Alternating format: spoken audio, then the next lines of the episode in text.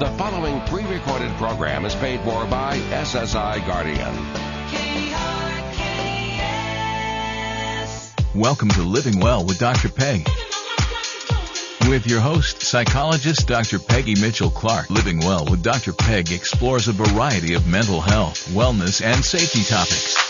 Brought to you by SSI Guardian. Living Well with Dr. Peg shares effective and practical psychological strategies based on biblical principles for living well. To learn more about the show or Dr. Peg's mental health consulting and publishing services, visit drpegradio.com. And now, here's your host, Dr. Peggy Mitchell Clark.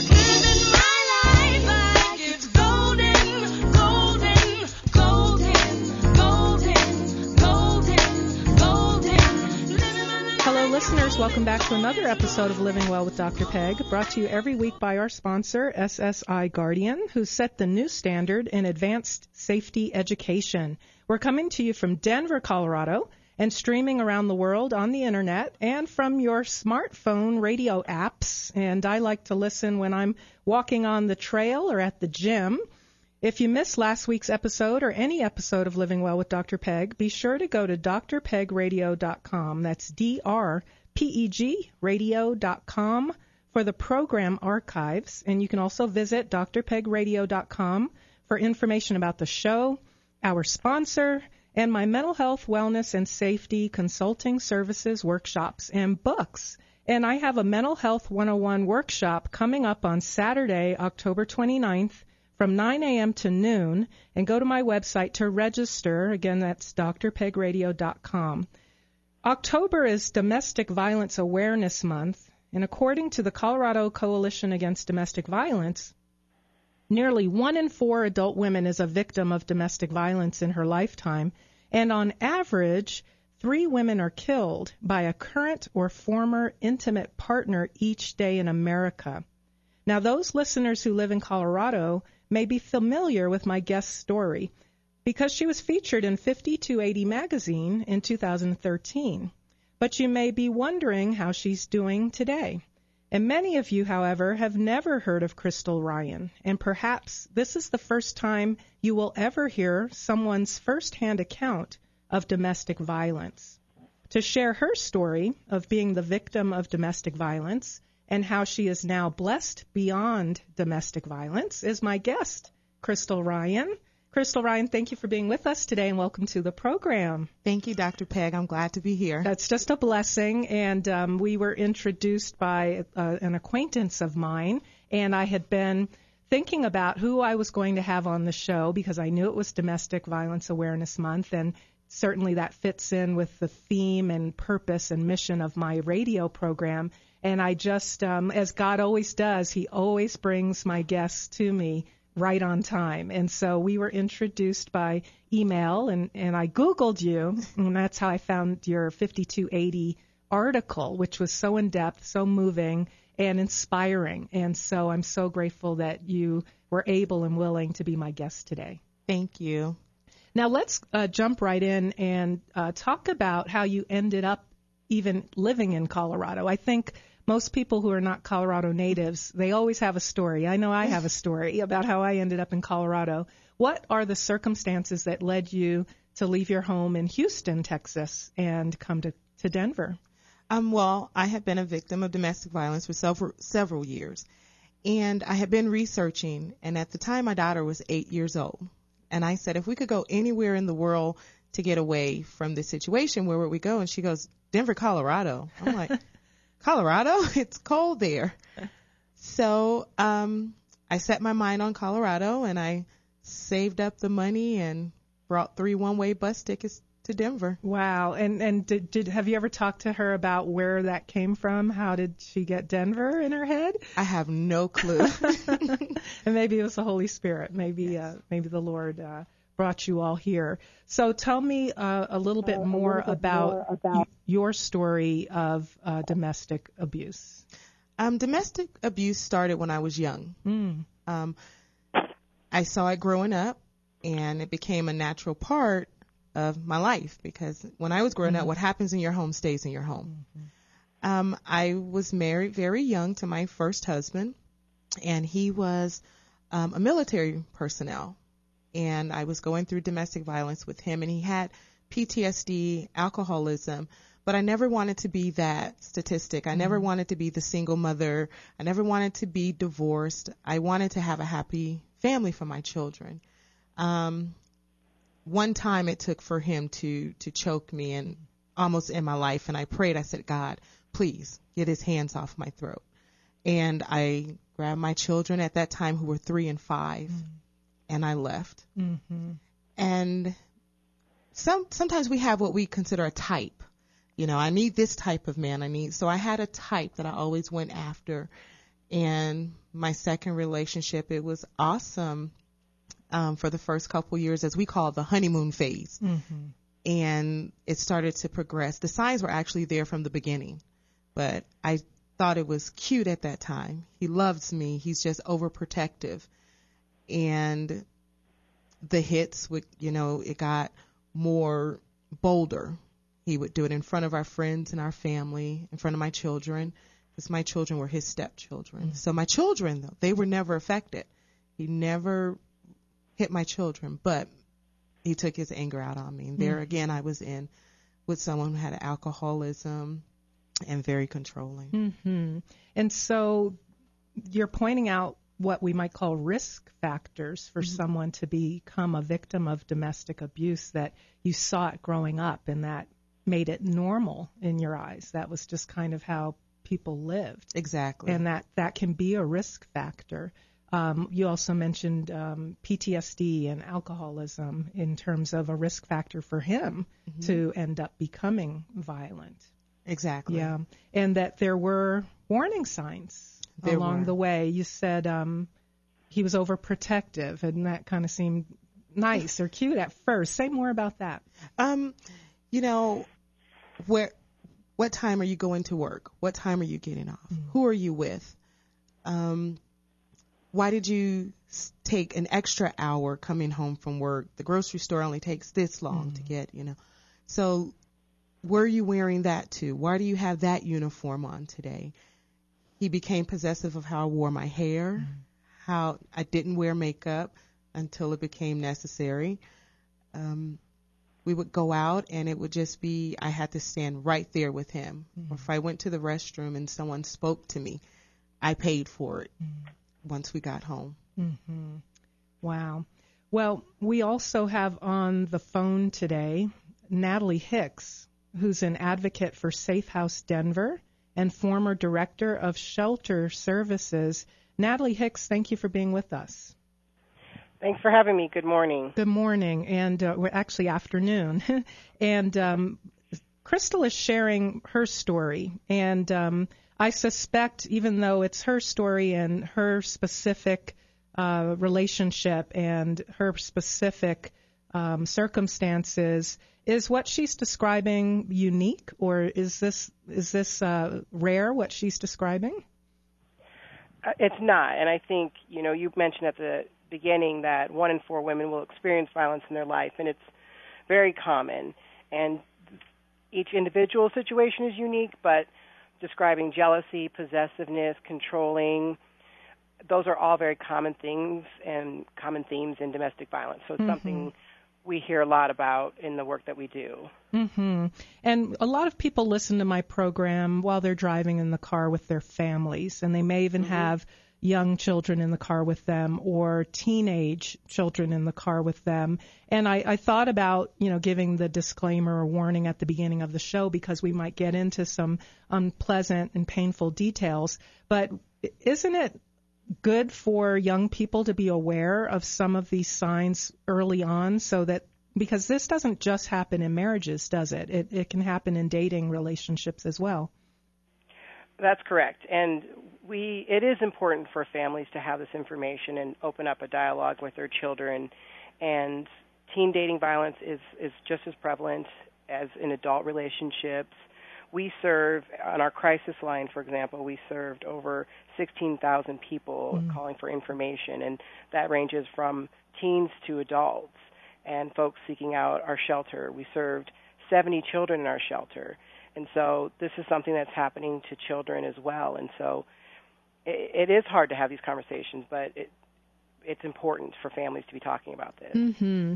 And Krystal, you said something um, about your um, second husband that your children were his stepchildren, and so mm-hmm. he didn't physically harm them, if I'm understanding you correctly. He Correct. didn't touch them, but um, it's it's true that being in that home has a, has an impact because that's what happened to you growing up as well. That's correct. Um, mental and emotional abuse is just just as bad. You mm-hmm. know, my my youngest daughter is 18 now. My son is 21, and seven years later, we still talk about the effects. You know, my mm-hmm. daughter is very clingy, very protective of me. Um, my son sometimes distant mm-hmm. because of the effects. Because he would, my son would shut himself in his room to stay away. My daughter would pull closer to me. Mm-hmm. So even as young adults now in their lives, they still have some of the the trauma left over from that mm-hmm. situation, mm-hmm. even though it wasn't physical, but mental and emotional scars last forever sure, too. Sure, And just the dynamic in in the household, the way he was controlling with you before actually even physically harming you, there was uh, that mental, emotional abuse and control that affects the whole household, doesn't it? That's correct, even mm-hmm. down to the pets. Oh wow! Say yeah. more about that. Um, we had two pets. Mm-hmm. Um, Wags and Yayo. Wags mm-hmm. was my son's dog that would cling to my dog, but you would see the fear and trembling in the in the pets when he would come through the door or when the yelling would and you know they would cower away or they would get their defense to protect us. Mm-hmm. So it even it even affected our pets. Wow, wow. Well, um, talk a little bit about uh, what's called the cycle of abuse, and, and Natalie, I'll ask you to jump in as well when um, Krystal is finished with how it looked for her personally. Uh, but can you can you talk about that cycle abuse? Kind of explain that um, to our listeners um, and provide examples of, of that pattern in your in your life. Um, the cycle of abuse. Um, when I was a young child and watching the abuse, I also told my children, "Don't tell anyone what's going on in our home. Mm-hmm. What happens stays here." um, trying to cover up for my abuser became a daily cycle. It became mm-hmm. a pattern every day. I lived in a fairy tale land. There was Krystal's world and the real world. And so my cycle was no, as my mom would say, no, he loves me. And I began to tell myself, oh, it's love. So it became more prevalent that I was going to mask this and hide it for him. And that was both relationships. And I saw myself beginning to live through the exact same, the alcohol. It's okay, I'm going to cover up for that. And that my, my cycle also began with having that type mm. of man. So mm-hmm. the type that is very um, attentive initially. Is that what you mean? Very attentive. Mm-hmm. Um, shows a lot a lot of attention. You know, focuses on me. Mm-hmm. You know, I had to have that attention because I missed that as a child. Mm-hmm. So looking at that big picture and, and, generationally, how that cycle perpetuates itself in terms of keeping things a secret, uh, covering up, trying to make things look better or normal uh, more uh, more normal than they actually are is part of what can perpetuate it even generationally. Exactly. Mm-hmm. And and Natalie, can you talk a little bit also about um, the cycle of abuse in terms of in any given relationship? Um, uh, the little bit of reading I've done on domestic violence um, as a graduate student, we all, you know, are assigned a chapter in a book or an article, and that's kind of the extent of my background and training. But I remember something known as um, the honeymoon phase, mm. uh, which you could say probably is how it starts mm-hmm. because you have that type that's very attentive. So that's kind of the honeymoon phase that every newlywed experiences or person in a new relationship. But Natalie, can you talk more from a clinical point of view about that cycle of abuse and the escalation and um, mm-hmm. kind of how that just repeats itself over and over? Sure, and uh, each situation is unique, each relationship is unique. But what we hear and what we understand is there's this period of building, so building up, escalating. A lot of people describe it as walking on eggshells.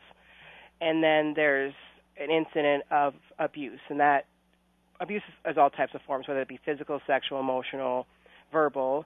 And then there's what people would describe as the honeymoon phase, Um, and some survivors will share there's never really a honeymoon, but it's an attempt on the abuser to control and keep that person in the relationship. And so that may look like being especially attentive after an abusive incident, even taking care of physical wounds after a, uh, a physical violent incident, or it may be being more scary and more controlling in an effort to keep that person in the relationship. And then going back to walking on eggshells, the escalation building. And so that tends to repeat itself. It looks different in every relationship, but there's some patterns that we see and that people describe for us when there's domestic violence going on. I see you uh, nodding, Krystal, while Natalie is talking. Say, say more about what you're remembering or feeling as she's describing that. The honeymoon phase. It usually happens after every incident. Um, I love you. I won't do it again. I didn't mean to hurt you, or you made me do it. And wanting to be loved, wanting to make your relationship work, usually I would say, okay, you know, I know you love me. I know you did. I made excuses until the next incident, just like Natalie said, then it becomes the escalation again. It's building up and you know it's about to happen again. And it, you get used to the situation. You Mm. know, you're going to go through this battle tonight. Tomorrow he's going to love you. Mm. And that's kind of what keeps you hooked into it. Is Mhm. that that need for love that we all have. God created us Right. to love and be loved first and foremost, most importantly by Him. Right. And as we're seeking to fulfill that with anything other than God, it often leads to all kinds of problems in our lives. Um, what kind of effect did that have on you to have your abuser say, You made me do that? How does that affect your spirit? How does that affect your self esteem? It took me back to childhood where I was always the blame. I was a victim of child molestation at younger, so it really broke my self-esteem down. I'm like, am I ever going to be worthy? And my faith is rooted in God. I love God. Without him, I wouldn't be here today. Mm-hmm. But my self-esteem was so low because I didn't think I was worthy. Mm-hmm. And I kept questioning myself, what did I do? Why, oh, I said something or I looked the wrong way. My hair isn't right. So I always made an justification for his, you made me do it. hmm And, and does that play out um, today as an adult? In um, do you find that you are more controlling of your environment when possible? It's a, a, not an uncommon outcome of someone who felt out of control and felt victimized or helpless. That when, as they become adults, they kind of make this vow, "I will never be in that position again." Does any of that resonate with you? It does. Um, it has had a very long impact on me. Um, I've found it hard to date. I've um, found myself um, questioning my my inner beauty, my love for God. I found myself just saying, I I don't want to be in that situation again. And but I put my faith in God. I'm like, you know what, God, I know you didn't bring me this far to leave me. I know I have a purpose. So now, seven years later, I'm living life. I'm loving life, and I will not be in that situation again. hmm Amen. Praise the Lord, and I stand in agreement with you. Uh, I read in your 5280 article about some of the things that you did to try to what psychologists would call self-medicate. Mm-hmm. That you're in so much pain physically and also emotionally, and you're kind of describing that self-talk and that inner dialogue um, that just really kind of um, uh, kind of seals the deal of am I am I worth am I worth anything? Am I am I beautiful? Am I lovable? Um, what kinds of things, or how did you quote unquote self medicate? How did you cope in in the depth of the pain and despair you experienced? Um, I became addicted to drugs. My 29th birthday, um, my then husband, my birthday gift was cocaine. I had never done drugs in my life. Um, I began to use cocaine. I began to use ecstasy pills and muscle relaxers. Um, I think they were calling them handlebars. Sometimes I didn't even know what I was taking, but my go-to drug was um, cocaine and um, it became a pacifier in our relationship because if we were high, he loved me. Mm-hmm. He he didn't argue with me. He didn't fight me. So I would say, okay, I'll stop and make connections with the drug dealer on the way home. And when I walk through the door, even if he was angry and I'm like, oh, look what I have for us, it would all go away for that however many hours we were high. Wow. And how long did did that last? Um, four and a half years. Mm. And how did that affect your your life, your ability to function as a mother? As a, I assume you held a job. It broke me down. As a mother, um, I can remember almost losing my children um, because he had fought me one night, and I went to the grocery store and I passed out in a grocery store. But before I left, I had told my children to go to the neighbor's house and stay with her. Didn't know I was going to wind up in the hospital. My children slept on her front porch all that night in Houston. I didn't know until the next day. And um, about three days later, Child Protective Services, I was standing on the porch and a CPS worker walks up and she goes, I'm looking for Krystal Ryan. I'm like, oh, that's me. Um, when she announced she was from CPS, I immediately knew what it was about. Um, my children and I have such a close bond. I just gave them a look. And my children backed every single word I said because they didn't want to get taken away. Um, that was my wake up call. My job, um, I was a certified nursing assistant, um, um, med qualified, everything, working in the hospital. Had been doing that since the age of 15. And one particular day, I was supposed to be in the room feeding a patient who couldn't feed herself, um, bed bound. Her lunch was sitting in front of her, and I was passed out in the chair. I had been up for three days, high on drugs, but I was still trying to keep my job because someone had to work. And when my supervisor walked in and I looked at her, I didn't have any explanation. They let me work my shift and complete it, but then it all started to come out. I always had a sinus infection, so they thought. So things started to come together. They started to piece together. Um, they did a drug test on me, and of course, I was fired. But my heart broke for that lady that I was supposed to be taking care of, her family, and entrusted her in my mm-hmm. care. Mm-hmm. And I had never been fired from a from a job. I had lost plenty of jobs because he would come on my job and like, you you have to go. You're quitting right mm-hmm. now. But I had managed to mask my drug abuse until that day.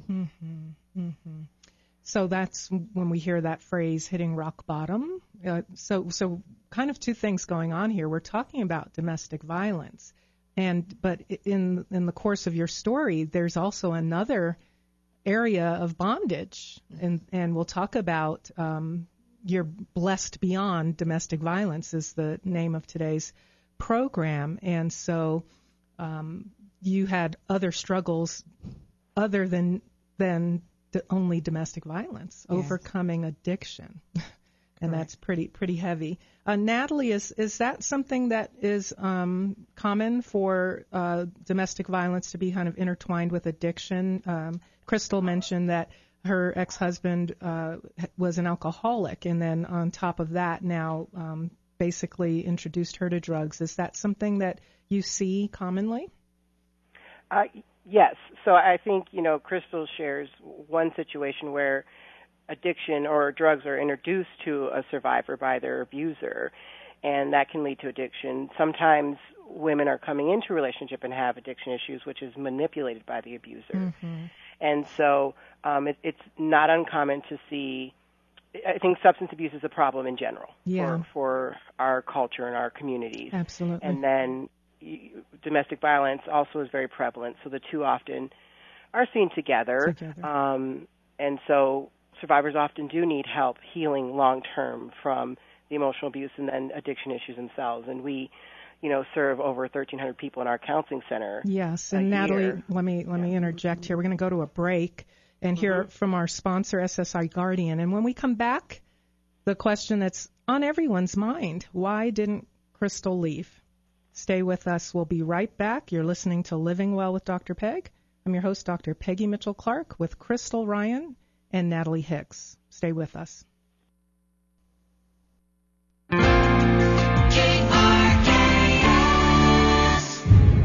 One needs to look no further than today's headlines to understand the threats facing American schools. They remain soft targets for violent threats, and yet our schools go largely underprepared. Our children deserve the highest level of education in the safest learning environment possible. The SSI Guardian QAL, or Quick Action Lockdown, is the fastest and safest way to lock down a classroom. This revolutionary device provides schools with maximum locking protection while meeting all safety, fire, and building codes. Designed by the leading lock experts in the world, the QAL is the only only lock that meets Department of Homeland Security primer recommendations. SSI Guardian QAL now makes classroom lockdowns fast and safe with the red button. As a parent, you have every right to demand that your child is afforded the best classroom protection. Take action today by calling SSI Guardian at 877-878-5800 or go to guardianprotect.com.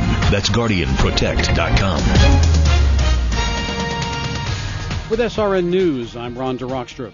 Hillary Clinton's campaign hitting back against Donald Trump's assertion the White House race is shaping up as a rigged election. Trump posted tweets saying false and unsubstantiated charges and outright lies are being pushed by the media as part of a scheme to help Clinton help elect Clinton as president.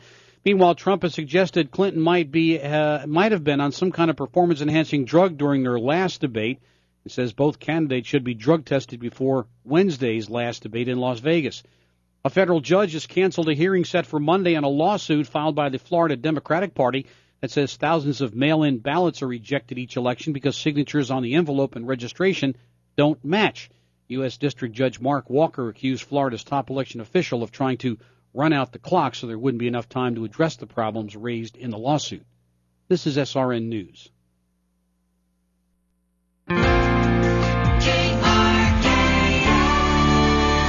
Renting in Denver, Denver rents have consistently gone up in 014, 15, and through today. Can you imagine how high your rents will be next year?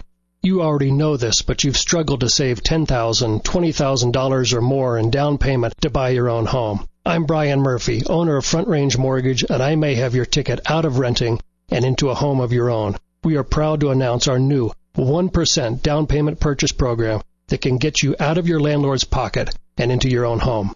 1% down payment equals $3,000 to get you into a $300,000 home. That's $3,000 to own your own home. Call me and my local, Colorado only team for a painless five minute conversation to see how quickly we can get you into your own home with a mere 1% down payment. Our number, 303-500-1900. That's 303-500-1900 or visit frontrangemortgage.com. And MLS 378844, regulated by the Division of Real Estate. Can you spot an erroneous Bible quote? Money is the root of all evil. That's Chuck Swindoll with a preview of this week's Bible quiz from Insight for Living and our station. Want to try your hand at spotting false quotes? Then log on to our station website and use the keyword quiz. When you log in, You'll also get a sneak peek at a chapter of Chuck's new book, Searching the Scriptures. Take the quiz and enjoy the free chapter. Go to krks.com for complete details. You've chased the sun across the sky and searched among the trees, rivers, mountains high, and faced most dangerous beasts. On and on you hunt. There's no time for stalling. Your appetite you must confront, for something wild's calling. Wild game fast, every night, for a limited time, only at Rodizio Grill, the Brazilian steakhouse. 18th and Wynkoop, parking validation available. To learn more about living well with Dr. Peg, visit drpegradio.com. And now, Dr. Peggy Mitchell Clark.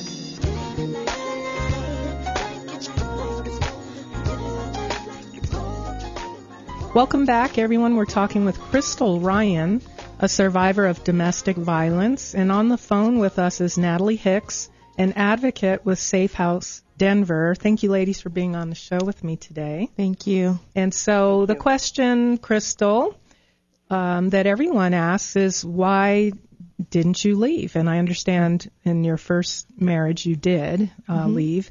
Um, and then here you ended up in, you said, the same type of man again, finding yourself in this cycle of abuse, knowing that it's affecting your children and even the pets. It affects the whole environment. Um, what makes it so hard to leave? Um, as it says in my my story in 5280, by the age of 15, I was a nomad. Uh, my grandmother raised me, and she had passed away. Um, so I didn't want to be alone. Mm-hmm. I didn't have anywhere to go really because if I, he knew where I was from, he knew where I lived. Um, so I didn't leave because I didn't have anyone. My own mother had come to visit us one time and he had attacked me and I said, I want to leave. I need to go. And she says, you're going to leave all of this? And she was talking about the material stuff, the house, the cars and all that. So I didn't leave because I didn't feel like I had anyone until I called Safe House Denver. Mm-hmm. And and I think many people fail to recognize that that because again on the surface you did paint this picture of this beautiful life everything was perfect. and so to to think that someone like you wouldn't have somewhere else to go or resources to leave mm-hmm. uh, but there's also often in some cases the the threat against a person's life isn't there natalie i, I shared in my introductory stats that um, that uh, one in three women is killed, um, or, or excuse me, three uh, three women are killed by a current or former intimate partner each day is actually the statistic in America. So it's a very dangerous thing to leave if you even had somewhere to go and the resources to leave. Natalie, um, that's a factor, isn't it? Correct.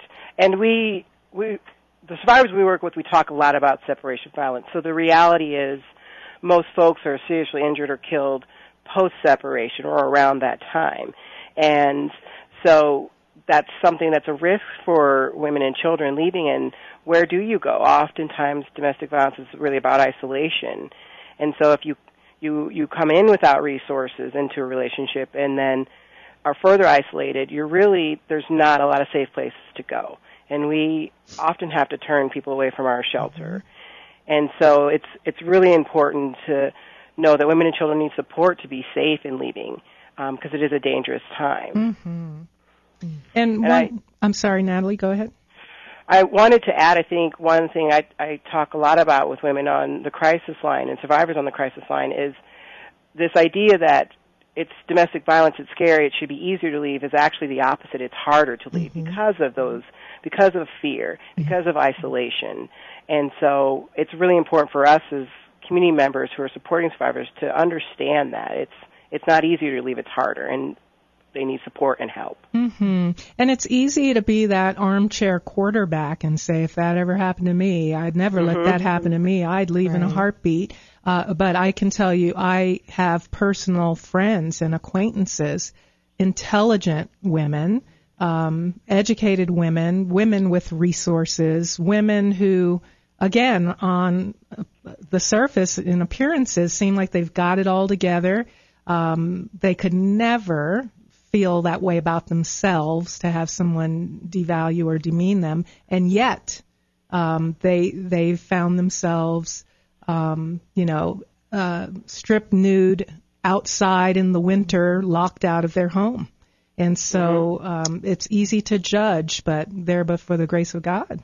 Yeah, it is my ex would also tell me he'll kill me if I if I ever left. Mm-hmm.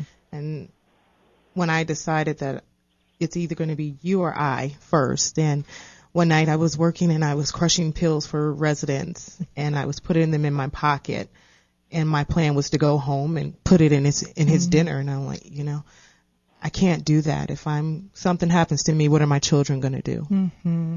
So the desperation uh, mm-hmm. that's not uncommon. Um, and you know, I want to go back to that that question of why why don't they leave, which a lot of people may be even a little self-righteous when they ask that question. But I, I think probably the better question to ask is why would your husband, who claimed to love you, um, harm you?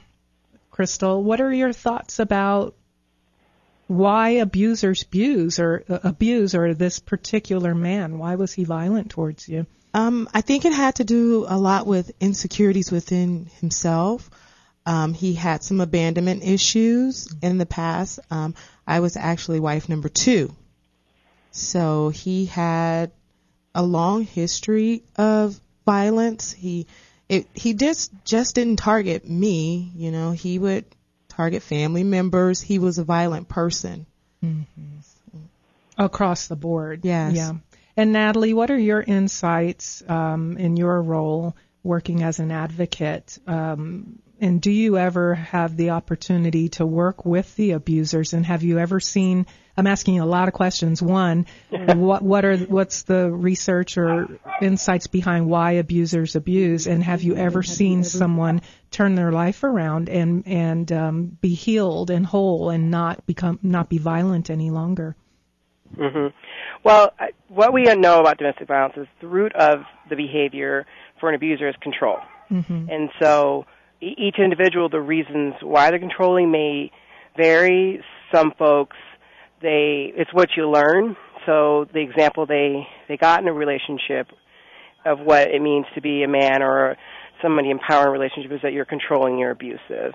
Um, Krystal mentioned abandonment. So I, I think we're careful that all these things can happen. People can be abandoned. They can grow up in a house where there's abuse and choose not to be abusive towards their partner. So ultimately, it's a choice, and Mm-hmm. they're making it out of the desire for control. Yes. And uh, you know, I think I, I do this work because I am hopeful that there can be justice in the world, and that the world can be a place that's safe for everyone. And so, I I'm often asked, can can an abuser change? And anybody can change, of course, but it's about unlearning a, a deeply held belief about yourself that you're entitled to be abusive. And so it's a difficult process. And um, have I seen it personally? No, but that doesn't mean it hasn't happened. Mhm. I think we don't often have the opportunity to work with abusers because where people are coming to us to be away from that person to be safe. And so we're oftentimes supporting them on, in that process. Um, there are programs that uh, do support batterers, and so there's a very specific process, batter intervention program, so it's different than counseling in general where tell me how you feel. It's more about unlearning that sense of entitlement that you are you're entitled to control in your relationship. So of course people can change and it's it's a process of like I said unlearning that behavior and it's it's difficult because we oftentimes and I appreciate what you said we oftentimes are supporting abusers more than we know. When we say things like why doesn't she just leave? or he'll get better if he stops drinking. We're unintentionally supporting abusers and so there's not a lot of motivation to change. Mm-hmm. and so we as a community need to hold abusers accountable for their behavior. Mm-hmm. So you're raising a couple of good issues, and and um, Krystal is suggesting, you know, some personal abandonment issues, personal childhood wounds. But you make the excellent point that lots of men grow up in those environments and they never lay a hand to another person, and so it's not only their personal history or personal wounds. Uh, it's also, I think, as you said, a personal choice that is often supported by our culture and our society, uh, male privilege, uh, a violent culture that we live in. Uh, the subtle language, as you said, even asking the question, and I, I was intentionally provocative. The question everyone wants to know, why didn't you leave? But that's blaming the victim Right. uh, Mhm. instead of saying why is he raising his hand to you uh, and and having just as much indignation and outrage about that as as we often um, show towards victims of abuse. hmm And the reality is, abu- uh, victims are leaving. They're leaving all the time, Praise the Lord. and they're they're not being protected. They're not being supported, and it's not safe to be away. And so, returning sometimes is the safer choice, even though it doesn't look that way to us. And so, and there's barriers to leaving. There's fear, lack of resources, lack of support. And so the question itself is one, not even accurate. Uh, Survivors are leaving, victims are leaving. And then it's uh, like, it's supporting abusers by asking that question. hmm And Krystal, you you left many times. I Um, did. Yeah, and um, and so rather than being judgmental about why did you go back, it really is um, understanding the courage it took to leave the times that you did and having understanding and compassion for the the the dynamics of why you would go back. Some internal of feeling, um, you know, this man does love me. I want to be loved. He is good to me some of the time. Exactly. Where else would I go if I didn't go back? Uh, and just the fear for your life. Correct. And my mm-hmm. children, I just didn't want to drag them around and just be a nomad like mm-hmm. as I was. So. Mhm. And so along the way, uh, you tried to ask for help uh, and let your mom know what was happening with you. Um, who else did you talk to about it? And um, did you try to ask for help or ten- tell anyone else what was going on with you? Um, I told a few coworkers. Um, I spoke to my ex mother-in-law. Um, I spoke to some people at church. Mm-hmm. That was my. but He had ostracized me from the church as well. I wasn't able to do the things I loved at church, sing in a choir, anything. And um, when I reached out to my pastor, who was also his mother's pastor, you know, I was afraid that it would get back. That I was trying mm. to seek help and trying to leave, but they encouraged me to stay and try to work it out. But he wouldn't get the counseling through the church that I was seeking. So, mm-hmm. and unfortunately, sometimes um, church leaders who are tasked with doing counseling mm-hmm. are not always well equipped. Right. And just as I said in, in graduate school, I wasn't taught much about domestic violence, and I am a trained counselor. And so when we think of um, pastors working with couples and, and, and victims and may not have the, the uh, be adequately equipped, it can mm-hmm. lead to bad results. Uh, you're listening to Living Well with Dr. Peg. I'm your host, Dr. Peggy Mitchell Clark. And when we come back, we'll learn how Krystal is doing now and your children. Um, here's a quick word from our sponsor, SSI Guardian. Stay with us.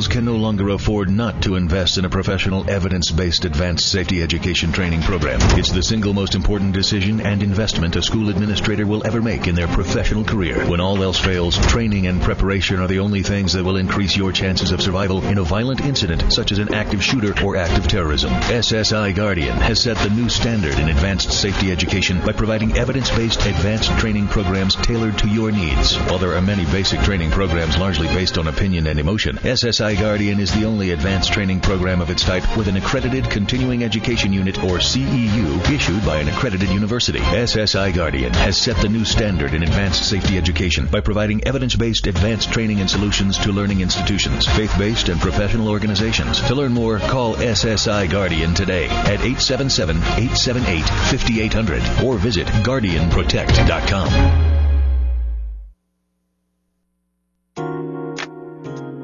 To learn more about living well with Dr. Peg, visit drpegradio.com. And now, Dr. Peggy Mitchell Clark.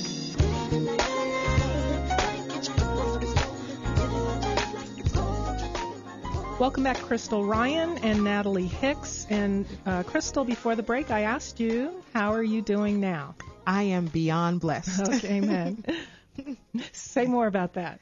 I am, my children, have grown up. Uh, my son is now has his own family, and I'm a grandmother, mm-hmm. and my daughter's doing wonderful in school. I'm loving life. I'm I am beyond blessed. Amen. I am excited about life. Amen. And so, what would you attribute uh, to that victory, to that ability to to blossom and and truly feel blessed? We're all blessed, but to feel blessed, uh, what do you attribute that to? Um, first, I have to attribute it to Safe House Denver, my counselor that um, worked with me because that morning that I woke up in the shelter, um, I remember telling her, I'd rather be beat than stay here in this house with all these people. And, you know, she said, okay, I can help you get back home, but let's mm-hmm. do this first. So that's my first, if had it not been for my counselor. And my second is my faith and my church family. I have great mentors and I have great people that hold my hand now.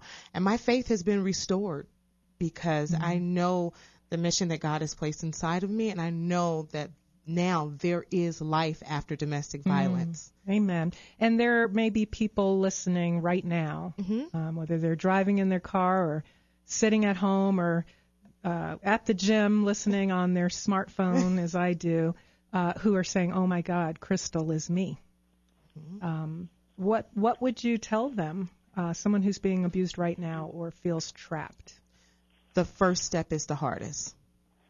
The first step in realizing that I have to do this. Once you make that first step and reach out to the resources, it's a hard, it's it's a struggle. It is hard. I won't say that it was easy, but you have to make that step and get with a mentor. You know, share share with someone what you're going through because it could be you and your coworker that sits next to you. It could be your your pastor's wife. It can be anyone in that same situation. So taking that first step and realizing that you have worth. You are worth more than someone putting their hands on you. Love doesn't hurt. Love Amen. should not hurt or leave a scar. Amen. Amen. And if we could raise our children with that awareness, mm-hmm. um, you know, you grew up in a an abusive home. You yourself were molested at a young age. Mm-hmm. Um, the very thing you didn't want to have for your children ended up happening.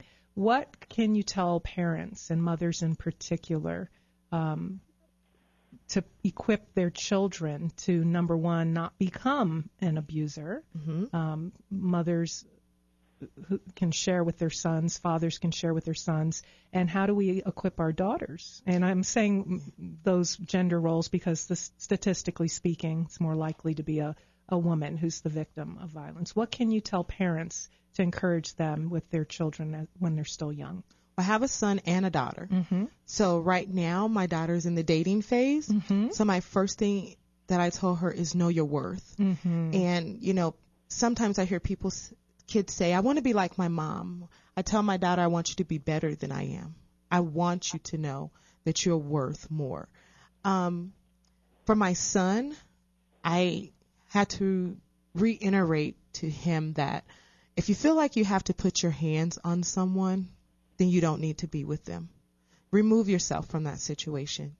And I told them both, no, it's never okay. It's not okay for you to accept it, and it's not okay for you to do it.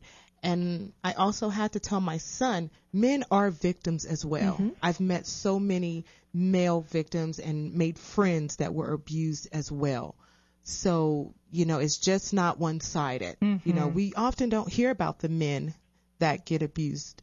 We mostly hear women and, and children that are in the situation, but men can be abused too. Mm-hmm. Absolutely. And thank you for bringing that out as much as you as a woman tried to cover it up and keep it a secret. It's harder uh, for probably a male. Probably even more so because of the cultural norms. It's mm-hmm. harder for, for males. And Natalie, can you give us some insight uh, on that as well, and and resources that are available to adult victims, male and female, as well as children? Yeah, what we know is it's once again domestic violence is really about isolation. I mean, it's control, but isolation is a big theme, and so it can be hard to reach out. And then for most individuals who experience abuse, there's uh, this idea that it's my fault I'm doing something wrong because they're being told that, and so there's a lot of shame, and that's a barrier to reaching out. What's available locally, so Safe House Denver, we provide uh, services to victims of domestic violence, and we like to think of our services as the four corners of a house. So we have our crisis line, which is available for information and resources and support, and that number is 303 318 9989.